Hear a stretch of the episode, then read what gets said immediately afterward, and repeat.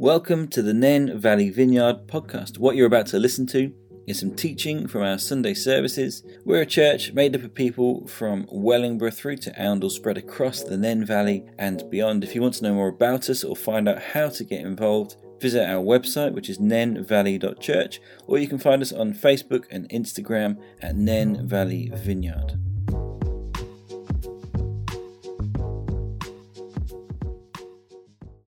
I am sayings of Jesus.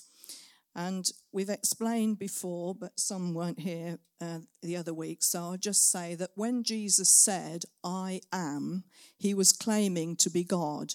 Because if you remember when Moses went to the burning bush and he asked God his name, God said that his name was I am. So it's very significant that every time Jesus says the words I am, he is claiming to be God. Now, we've looked at the I am the light of the world, and that relates back to when God led Israel through the desert as a pillar of fire at night. We've looked at I am the bread of life, and we remember how the manna in the desert was given to the Israelites. And Jesus fulfills all that. So if you're somebody who doesn't like reading the Old Testament, you need to read it because Jesus is everywhere in the Old Testament. He fulfills everything that is spoken of there, and it all points to him. And so today our subject is, I am the Good Shepherd. So we're going to read from John chapter 10 and verses 11 to 16. Jesus says, I am the Good Shepherd. The Good Shepherd lays down his life for the sheep. The hired hand is not the shepherd and does not own the sheep. So when he sees the wolf coming, he abandons the sheep and runs away. Then the wolf attacks the flock and scatters it. The man runs away because he's a hired hand and cares nothing for the sheep. I am the Good Shepherd. I know my sheep, and my sheep know me. Just as the Father knows me, and I know the Father, and I lay down my life for the sheep. I have other sheep that are not of this sheepfold. I must bring them also. They too will listen to my voice, and there shall be one flock and one shepherd. Now, in the Old Testament, because I said how it relates back to the Old Testament. In Ezekiel chapter 34, God rebukes the shepherds of Israel. And by that, I don't mean the people that actually looked after physical, literal sheep. He's talking to their leaders. They were the shepherds. And he says this, the word of the Lord came to me, that's Ezekiel the prophet, Son of man, prophesy against the shepherds of Israel, prophesy and say to them, this is what the sovereign Lord says, woe to you shepherds of Israel, who only take care of yourselves. Should not shepherds take care of the flock? You eat the curds, clothe yourselves with the wool, and slaughter the choice animals, but you do not take care of the flock. You have not strengthened the weak, or healed those who are ill, or bound up the injured. You've not brought back the strays, or searched for the lost. You've ruled them harshly and brutally, so they were scattered because there was no shepherd, and when they were scattered, they became food for all the wild animals. And then if you read that chapter, it goes on in this vein. But when we get down to Ezekiel 34 and verse 15, I think it is, he says, I myself, this is God speaking, I myself will tend my sheep and make them lie down. Do you remember Psalm 23? The Lord is my shepherd. He makes me lie down in green pastures. I make them lie down, declares the sovereign Lord. I will search for the lost and bring back the strays. I will bind up the injured and strengthen the weak. But the sleek will, and the strong I will destroy. I will shepherd the flock with justice. So God has declared that the leaders of Israel are not shepherding the flock. They're not looking after them. They're not caring for them. And then Jesus is the fulfillment of this, because he says, I am the good shepherd. So here he is, God incarnate, God in the flesh, and he has come to shepherd the flock. And I believe as Jesus is speaking here, we read about how he healed the man that was born blind. And then as a result of this, there was an ongoing discussion with the Pharisees, who were the keepers of the law and leaders in Israel. And they didn't like Jesus. And I think Jesus here, as he talks, is talking about the Pharisees. He says, the hired hand is not the shepherd and doesn't care for the sheep. He doesn't own the sheep. So when the animals, the wild animals come, he runs away and he leaves them. And the Pharisees were the people that told the people the law. And to be fair, they only had the law, but they used to make the law even harder to keep because they wanted the people not to sin.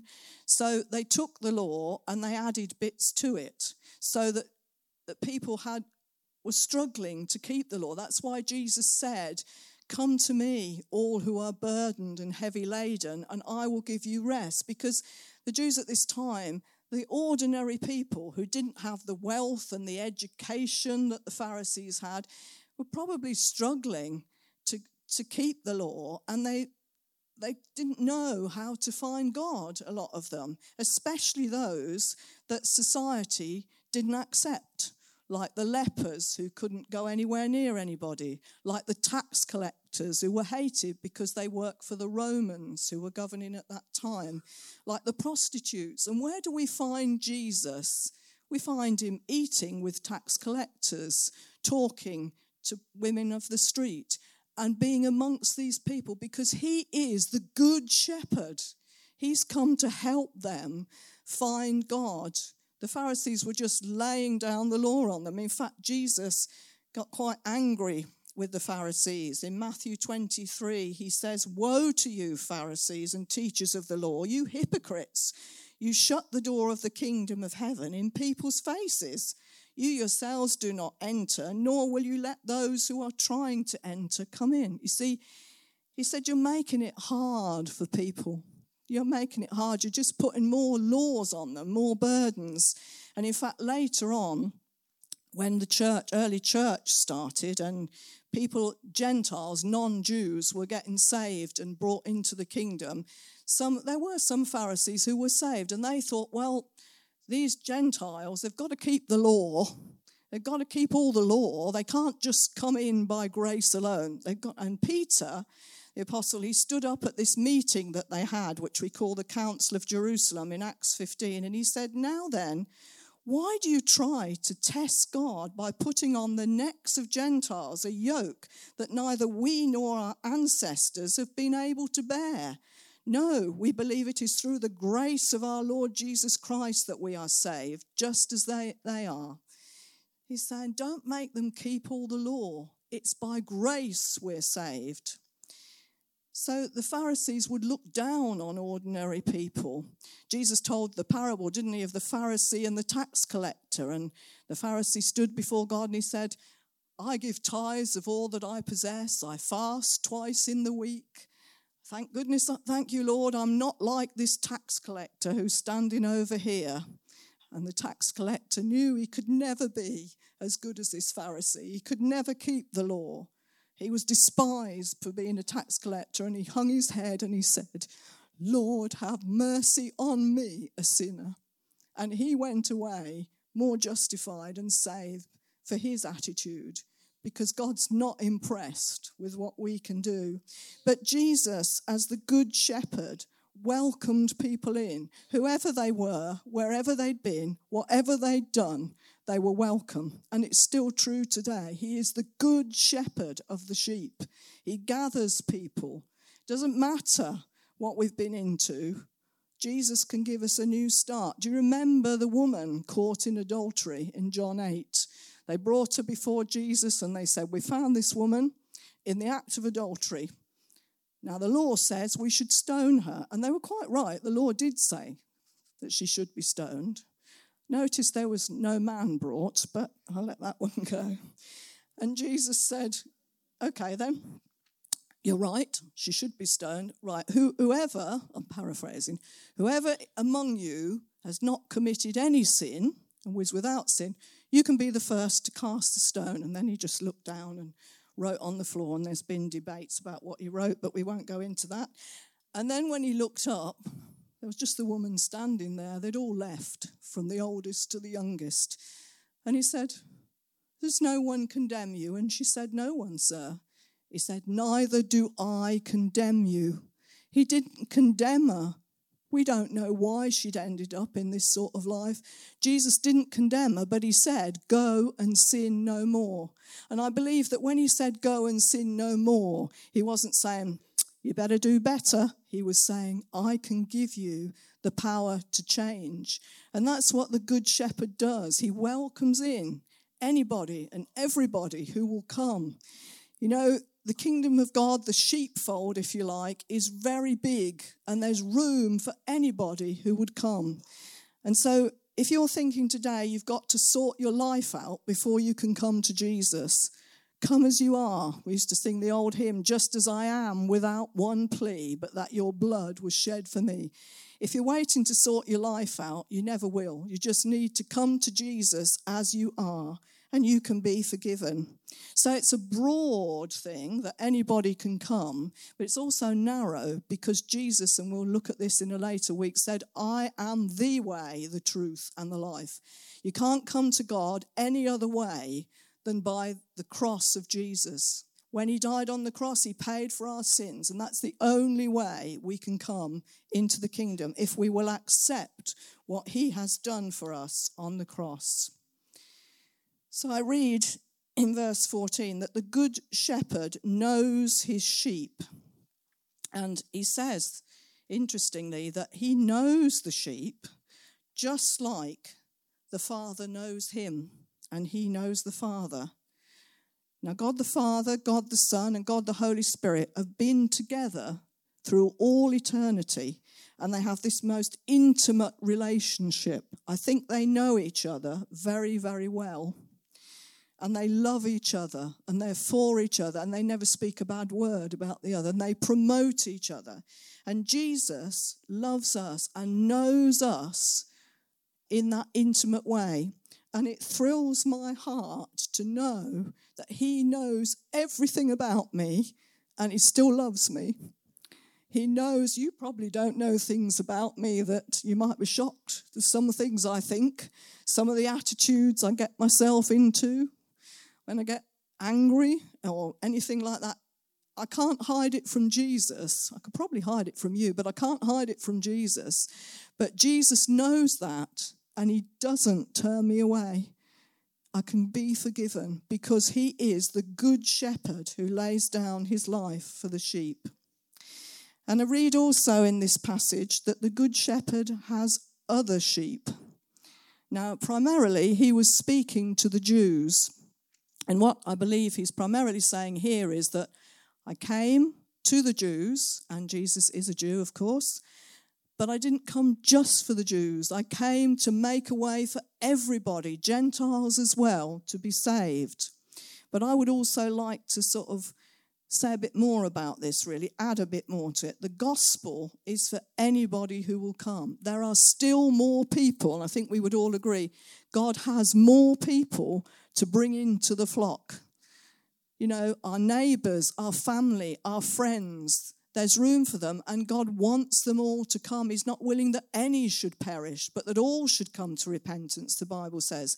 And so we can welcome other people in. There's plenty of seats left in this hall, and there's room for more. We've moved to this place to make room for more people, and if need be, we can move again. I don't know where to. That's up to Tom. But there's room for more. There's room for more people to come into the kingdom of God. There's room in the sheepfold. He hasn't closed the door and said, right, that's all the sheep I can cope with. Anybody can come.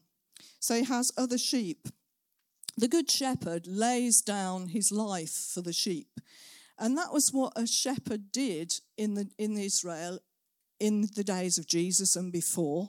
Do you remember David, who was a shepherd boy, and before he became king? And he spoke, lost the place now, he spoke to King Saul when he went and he wanted to go and fight Goliath. And Saul said, "You can't do that, you're only a child." But he said, well, David said in 1 Samuel 17, "Your servant has been keeping his father's sheep. When a lion or a bear came and carried off sheep from the flock, I went after it, struck it, and rescued the sheep from its mouth. When it turned on me, I seized it by the hair, struck it, and killed it. Your servant has killed both the lion and the bear. And this uncircumcised Philistine," meaning Goliath, "will be like one of them." Now, when you think of shepherds, I had this picture, came into my mind, of little Bo Peep. Can you imagine little Bo Peep with her frilly bonnet and her crook out on the hills looking after sheep? I don't think she'd have lasted 5 minutes, because in those days they had lions, they had bears, they had wolves. And David, he might have been little, but he took them on. He risked his life for the sheep. That's what a shepherd would have to do in those days. Have to rescue the sheep from all sorts of wild animals. And he would keep them and look after them. And so Jesus has done for us. He not only risked his life, he actually laid his life down on the cross. And he has defeated the lion. The Bible describes the devil as a roaring lion who seeks who he may devour. But when Jesus died on that cross, he gave his life and he defeated sin, death, hell, sickness. He defeated it all. And Satan himself is defeated because of Jesus' shed blood on the cross. And Jesus didn't just die, he rose again from the dead. And he has the name that is above every name. And he is King of Kings and Lord of Lords. So the Good Shepherd laid down his life for the sheep. And then he says that the sheep know his voice. And this is something that I think some of us, including me, can find difficult at times. We have this idea that we can't hear God. But Jesus says that isn't so. If you look back at the passage that Tom looked at last week, it says in John 10:4, "When the shepherd has brought out his own, he goes ahead of them, and his sheep follow him because they know his voice. They will not follow a stranger, for they will run away from him because they don't recognize a stranger's voice." Now let's just have a bit more education on shepherding in the Middle East. Now, we've all seen, perhaps you haven't, perhaps you're not like me, I like to watch Countryfile sometimes, and they have these wonderful collie dogs, don't they? And they shout, "Come by," and "Away," and or they blow a whistle. And these dogs go round after the sheep, and they round them up. Well, Middle Eastern shepherds didn't do that. They didn't attack them with dogs, because I suppose the sheep are frightened of the dogs, so that's why they go where they're sent. Middle Eastern shepherds know all their sheep by name. The sheep know their voice, and they don't drive the sheep, they lead them. So when they heard the shepherd's voice, they would follow him. They wouldn't follow a stranger because they didn't know his voice, but when they heard the shepherd, they would follow him. And if you look at further down in John chapter 10, Jesus says that my Father gave them to me. Let's go a bit further. If I go back to verse 25, Jesus answered, "I did tell you, but you do not believe. The works I do in my Father's name testify about me, but you do not believe because you are not my sheep. My sheep listen to my voice. I know them and they follow me." See, they follow him. They're not driven. "I give them eternal life, and they shall never perish. No one will snatch them out of my hand. My Father, who has given them to me, is greater than all. No one can snatch them out of my Father's hand. I and the Father are one." So Jesus has his sheep. They know his voice, and they can't be taken away from him. If you belong to Jesus, nobody can take you away from Jesus. I'm not saying you can't walk away, but that's your choice. You have that choice. I don't recommend it. Never do that. But they can't be snatched out of his hand. He will keep you for all eternity if you trust in him, if you come to him. And he says, my sheep hear my voice. Now, I learnt something about sheep, and that is that they are stupid. And that's encouraging. He calls us sheep. So it's a bit of an insult in a way if we are his sheep. But it's an encouragement at the same time, because sheep are stupid, and he says we can hear his voice. So that tells me that I don't have to be clever to hear God. And sometimes we think it's a big issue to hear God. Should I go there? Should I wear the blue socks or the red socks? I'm sure none of you asked for guidance on what socks to wear. But sometimes I think we get tied up thinking I can't hear God. But I don't think he's that bothered about the conversation sometimes that we want to have with him. He's got a bigger conversation for us. So I remember once when we lived in Stanwick years ago, I asked God whether we should move to Raunds. We live in Raunds now. And do you know what he said? He said, I don't mind. And of course I'm thinking, I've got to get this right. I've got to hear God. I don't mind. You do what you like. And I think sometimes we get so tensed up about getting the right answer from God, and we think we can't hear him.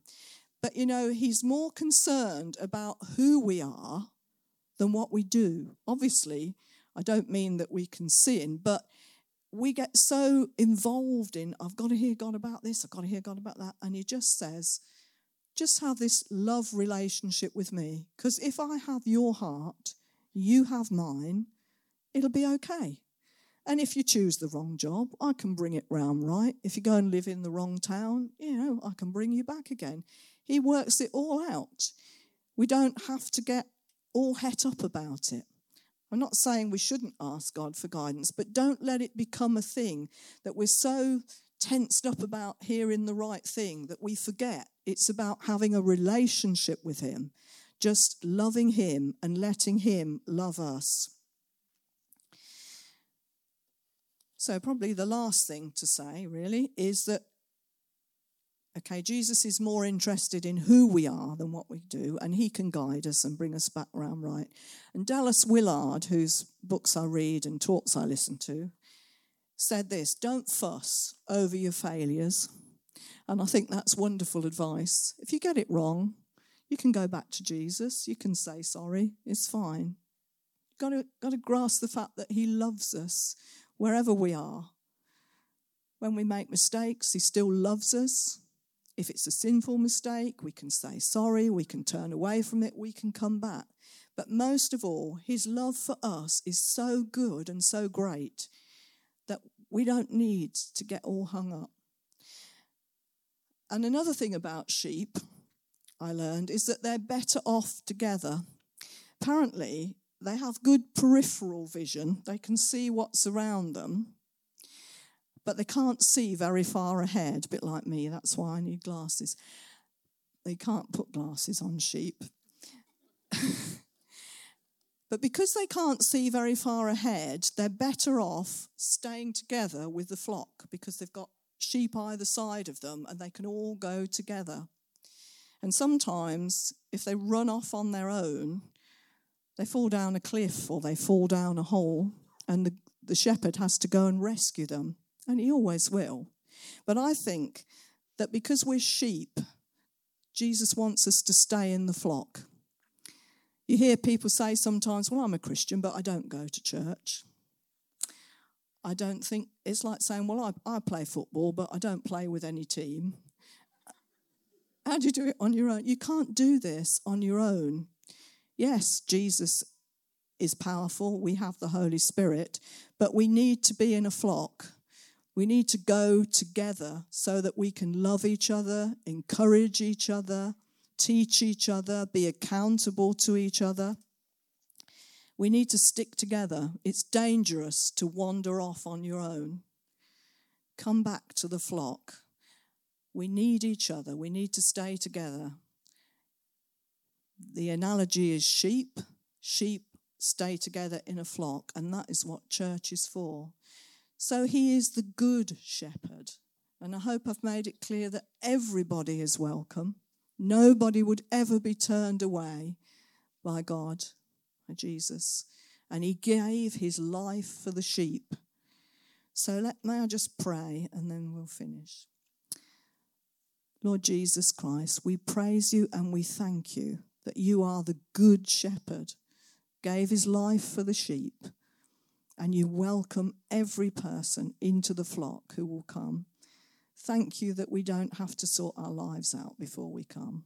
Thank you that we can come and be forgiven. Thank you that you love us as we are, but you don't love us. You love us too much to leave us as we are. You help us to change. And that thank you that you put us together in this flock so that we can be together and love one another and see others saved. Thank you, Jesus. Amen. Well, thanks so much for listening to this teaching from Nairn Valley Vineyard. We pray it blesses you and produces good fruit in you. If we can connect to you or help you engage with our community, we'd love to hear from you. You can contact us via our website, which is nairnvalley.church.